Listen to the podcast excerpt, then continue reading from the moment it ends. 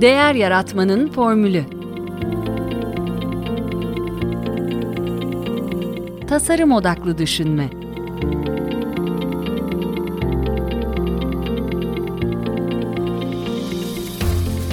Merhaba, ben Mete Yurtsever. Değer Yaratmanın Formülü Podcast'in ev sahibiyim. Geçtiğimiz hafta Camilla Nørgaard Jensen'i ağırlamıştım. Daha önce Yeşim Kunter'le yaptığımız oyun hakkındaki bölümü hatırlayacaksınız. Oyunun rolü üzerine konuşmuştuk. Camilla'yı da Yeşim Hanım vasıtasıyla bir webinarda tanımıştım. Kendisi Danimarka'daki Alborg Üniversitesi Endüstriyel Tasarım Mühendisliği mezunu. Orada Lego Group ve MIT Media Lab işbirliğinde gelecek nesil interaktif robotik oyun senaryoları üzerine çalışmış.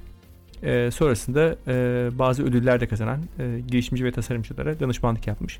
2007'de Arizona'ya taşınmış ve Arizona State University'de hibrit yani fiziksel ve dijital öğrenme ve oyun deneyimi üzerine çalışmalarına devam etmiş.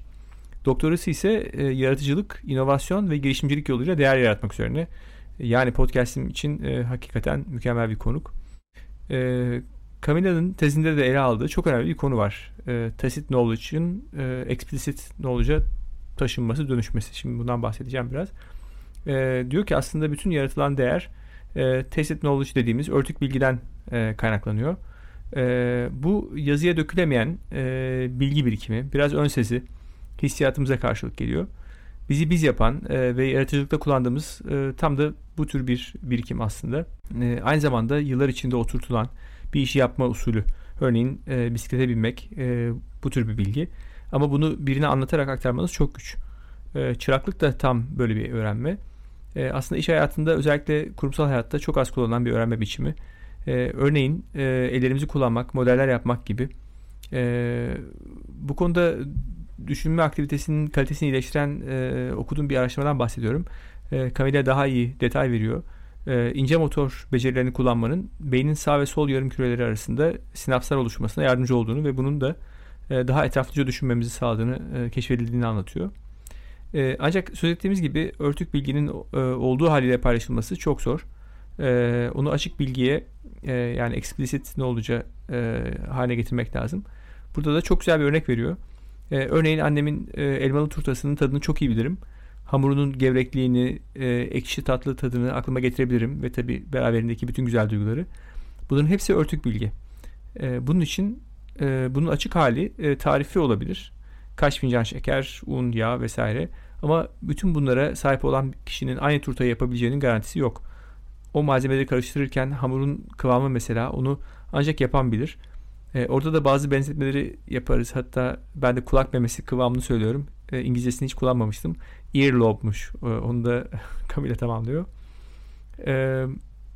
Değer yaratma hayat döngüsü adını verdiği değer yaratma süreci de yaratıcılıktan başlıyor. Yani örtük bilgi alanından. Daha sorunu tespit ederken kendinize sorarak başlıyorsunuz. Çözmek istediğiniz konu hakkında hissiyatınız ne? Kimler etkileniyordur bu sorundan? Sorunu tanımlamak çünkü arayışınıza yön verecek önemli bir aşama. Bu aynı zamanda ekip içinde güveni oluşturan da bir aşama. İnsanlar deneyimlerinden, fikirlerinden bahsettikçe bu başkalarına da ilham verir. Ortak noktalar keşfedilir. Bu şekilde sosyalleşmek bizi birbirimize yakınlaştırır. Bu sadece ilk akla gelen makul, kimsenin size eleştiremeyeceği fikirleri değil, ilk başta saçma gibi görünebilecek fikirleri de dile getirmenizi kolaylaştırması açısından önemli. Çünkü iyi çözümler genellikle o saçma gibi görünenlerin ileriye götürülmesinden çıkıyor. Bu yaratıcılık aşamasından sonra inovasyon aşamasına geçiyoruz. Bir resim paylaşıyor. Onu da bölüm notlarında bulabilirsiniz.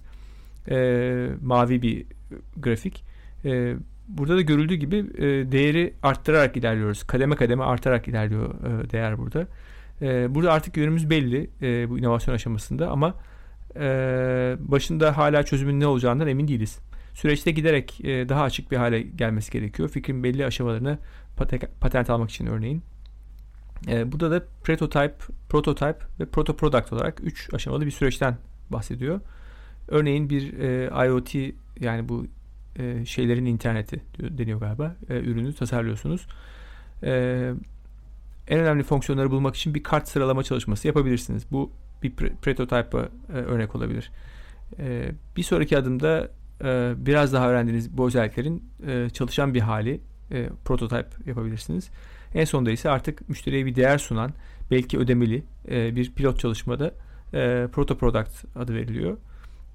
Birçok aslında elektronik ürün proto product diyebiliriz. Veya servis aynı şekilde Zoom örneğin epey işimizi görüyor ama sürekli iyileştirmeye de açık, yani ihtiyaç var. Fayda, değer sunan bir ürün veya servis varsa elimizde inovasyon aşamasından artık nemalanma aşamasına geçebiliriz. Exploitation deniyor burada. Burada artık tamamen ölçekleyebileceğimiz, üretebileceğimiz açık hale gelmiş bir bilgi var. Camilla'ya firmalar bu süreçte bir noktada takıldıkları zaman geliyorlarmış. Bu inovasyon işi istedikleri hızda ve yönde gitmediği zaman bir yere takıldıklarında olabileceği gibi bilginin gerektirdiği şekilde aktarılamaması gibi bir inovasyon kültürü eksikliğinden de olabiliyor diyor. Öncelikle takılmışlar mı yoksa bir işi yapmaya isteksizler mi diye bakıyorum. Bu da ne tür bir müdahalede bulunmam gerektiğine karar vermeme yardımcı oluyor diyor. Eğer keşif aşamasında ise biraz daha oyun oynanan, playful ifadesini kullanıyor. Bir yaklaşım uygun olabilir. Son aşamada ise, yani hedefler belli ve oraya nasıl gidileceği konusunda çalışanlar motive edilmeli ise daha oyunlaştırıcı, gameful ifadesini kullanıyor burada da. Bir yaklaşım uygun olabilir diyor. Camilla aynı zamanda bir Lego Serious Play uygulayıcısı. Kendisini tanıdığımı söylediğim bu katıldığım webinarda zaten Lego Serious Play üzerineydi. Bu bir playful bir metot, o şekilde isimlendiriyor. Yani keşif aşamasında metaforlarla düşündürtme görevi görüyor. Ve LSP'yi bir firmada mental health için uyguladığını okuduğumu söyledim sosyal medyada, LinkedIn'de. Bir sürtünme kaynak firması varmış. Böyle ağır sanayide bir şirkette bile mesele çalışanları makine olarak görmemek ve insan olarak kabul etmek ve onların akıl sağlığıyla da ilgilendiklerini göstermek meselesi. Yöneticiler bu sayede çalışanların daha az hata yaparak hem olası kazaların hem de maddi kayıpların önüne geçebileceklerini düşünmüşler. Ayrıca çalışanlar arası ilişkileri geliştirip işbirliğine daha açık olmalarını ve sorunlar büyümeden kolektif bir şekilde çözüm sağlamalarına imkan yaratmayı düşünmüşler. LSP'yi fasilitatörün yönergesine uygun şekilde ortaya koyduğunuz 3 boyutlu bir zihin haritası gibi düşünebilirsiniz. Bu çalıştayda size işinizde enerji veren ne ve enerjinizi akıtıp bitiren ne diye sormuşlar. Normalde insanların bunu konuşması zor olabilir ama metaforlarla çok güzel bir paylaşım yaşanmış ve insanların birbirinin görüşü veya metaforuyla samimi şekilde ilgilendiklerini görmüşler. İşte ne bileyim, bir Lego figürünün o tepesindeki pervane ne anlama geliyor diye herkes birbirine sorular sormuş. Ben de kendi deneyimimden bahsediyorum. Bir katıldığım Lego Serious Play oturumunda hakikaten size böyle torba içinde 15-20 parça Lego veriyorlar. Kendiniz bile seçmiyorsunuz aslında. Ama o anlamsız görünen parçalardan öyle bir hikaye çıkarıyorsunuz ki hakikaten sizin düşünmenize yardımcı oluyor. Öte yandan ona bakan kimse sizi dinlemezse bir şey ifade etmeyebilir tabii ona, ama sonuçta Lego parçaları örtük bilgiyi paylaşmak için bir araç görevi görüyor. Bu tekniği kendisi de doktora tezinde de kullanmış. 11 farklı disiplinden insanı nanoteknoloji konuşmak için davet etmiş. Sürdürülebilirlik mühendisleri, malzeme mühendisleri ama aynı zamanda felsefe, iletişim, biyotasarım, tasarım bölümünden insanlar varmış. Lego çok işe yaramış burada. Çünkü herkes kendi jargonunu bir kenara bırakmak durumunda kalıp ortak bir lisan olan Lego'yu ve metaforları kullanmışlar. Özellikle karmaşık problemler sosyal olabilir, işle ilgili olabilir. Sadece bir disiplinin düşünce sistemiyle ve araçlarıyla çözülemiyor. Bunu hep söylüyoruz. Bu işte hep bahsettiğim değer yaratmanın önünde engel olarak görülen siloları yıkan bir teknik. Tabii her figürün yapan için bir anlamı var. Nasıl göründüğü değil, ne anlattığı önemli. Örneğin işte kahve falı gibi kalıplar yok. Yol şu demek, kuş bu demek gibi. Onun şakasını yapıyoruz biraz. Yine sürekli dinleyiciler bilecektir. Bir yıl kadar önce Konur Behal ile kaydettiğimiz bölümde Improv'dan bahsetmiştik. Hatta benim yaratıcı drama ile tanışmama vesile olan da Konur'dur. Applied Improv'u ya da uygulamalı doğaçlamayı diye çevirebiliriz belki. İçinde komedi unsuru bulunan yaratıcı drama olarak belki tarif edebiliriz. Bir parça tiyatro sporuna da benziyor anladığım kadarıyla. Camilla uygulamalı doğaçlamayı da Lego Serious Play'de olduğu gibi oyun oynamak için değil, bir amaç için oynuyoruz diyor. Doğru kültürü oluşturmak için belli prensipler ışığında bu tekniği kullanıyorlar. Buradaki prensiplerin başında karşıdakini olumlu göstermek, önerisini kabul etmek geliyor. Yine daha önce de söylemiştik yes and tekniği diye. Örneğin bir dolaşlamada kıpırdama deyip elinizi silah gibi tuttuğunuzda karşıdaki ne silahı o senin parmakların derse canlandırma başlamadan biter. Gerçek hayatta da insanlar bize fikirleriyle geliyorlar ve biz de aynısını yapıyoruz. Doğaçlama şirketlerde hızlı reaksiyon alabilmenin, başkalarının fikirlerini özümsemek ve üzerine koymanın pratiğini yapmak için kullanılabilir. Bu aslında yani bütün doğaçlama aslında hayatın profesini yapmak için bir fırsat. Drama. Camilla'yı da improvla tanıştıran tez danışmanı Thomas Seeger olmuş. O da mühendislik öğrencilerinin çekingenliğinden, topluluk önünde konuşma yapma sıkıntısından muzdaripmiş. Bir araştırmacıysan çalışmanı paylaşamamak büyük problem. O yüzden tiyatro okulundan bir hocayla bir ders hazırlamışlar. Camilla da bir sistem eğitimi ve araştırmalarında tiyatrodan faydalanmak için düzenlenen bir konferansta Doktor Lego lakabını almış. Yaptıkları bir egzersizde orada işte hayat hikayelerini paylaşırken bir süper kahraman veya kötü adam bulmaları gerekmiş. Oradan da Doktor Lego karakteri çıkmış.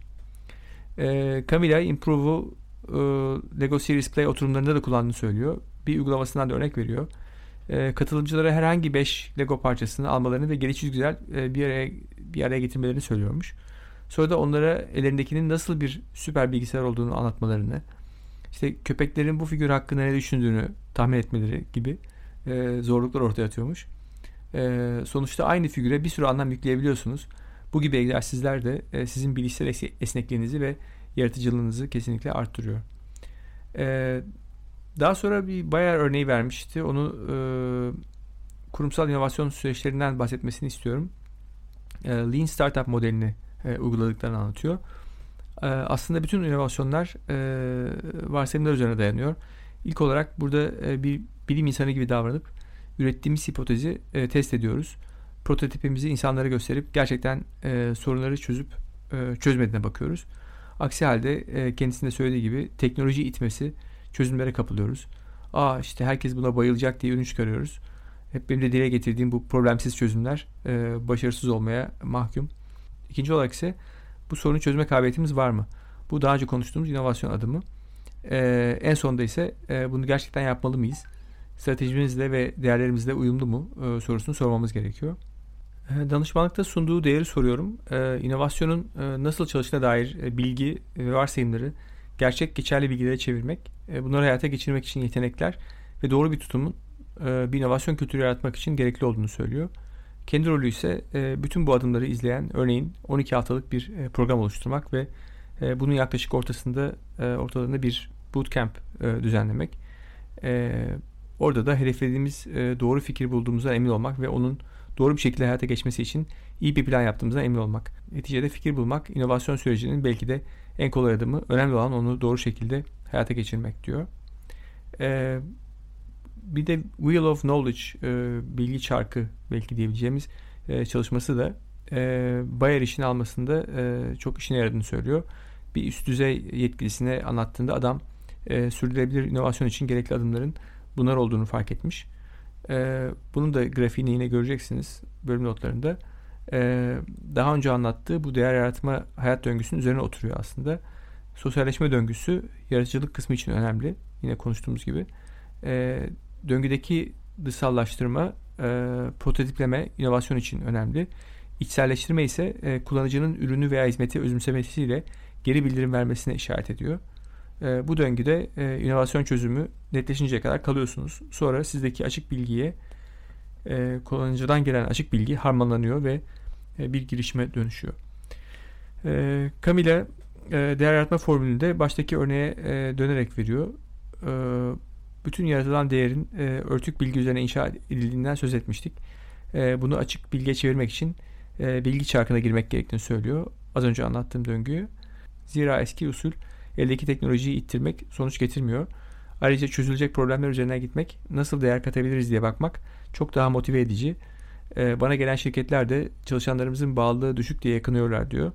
Yöneticilerin bir tür anlamadığı şey ise insanların anlam arayan yaratıklar oluşu. Dolayısıyla gelin şu problemi çözelim dediğinizde ve bütün bu konuştuğumuz tekniklerden yararlandığınızda çok daha fazla mesafe kat ediyorsunuz. Yani işin sırrı doğru şeyi doğru yöntemle yapmak diyor. Bu podcast'te tasarım odaklı düşünme çerçevesinde hem yurt içinden hem yurt dışından kimi zaman davranış psikolojisi üzerine bir akademisyeni, kimi zaman bir tasarımcıyı, kimi zaman bir iş insanını, kimi zaman da değişim veya inovasyon üzerinde firmalara destek veren bir danışmanı ağırlıyorum. Amacım Türkiye'de bu konulara farkındalık oluşturmak. Buraya kadar dinlediğinize göre sizin de bu konulara ilgi duyduğunuzu anlıyorum. Sizden ricam güzel bir esnaf geleneğini devam ettirelim. Bu podcast'ten memnuniyetinizi arkadaşlarınıza, eleştiri ve önerilerinizi benimle paylaşmanızı istiyorum. Sanıyorum bunu en kolay LinkedIn üzerinden yapabilirsiniz. Beni ve Değer Yaratmanın Formülü sayfasını bağlantılarınıza eklerseniz çok memnun olurum. Desteğiniz için çok teşekkür ederim. Tekrar görüşünceye dek sağlıkla kalın, hoşça kalın.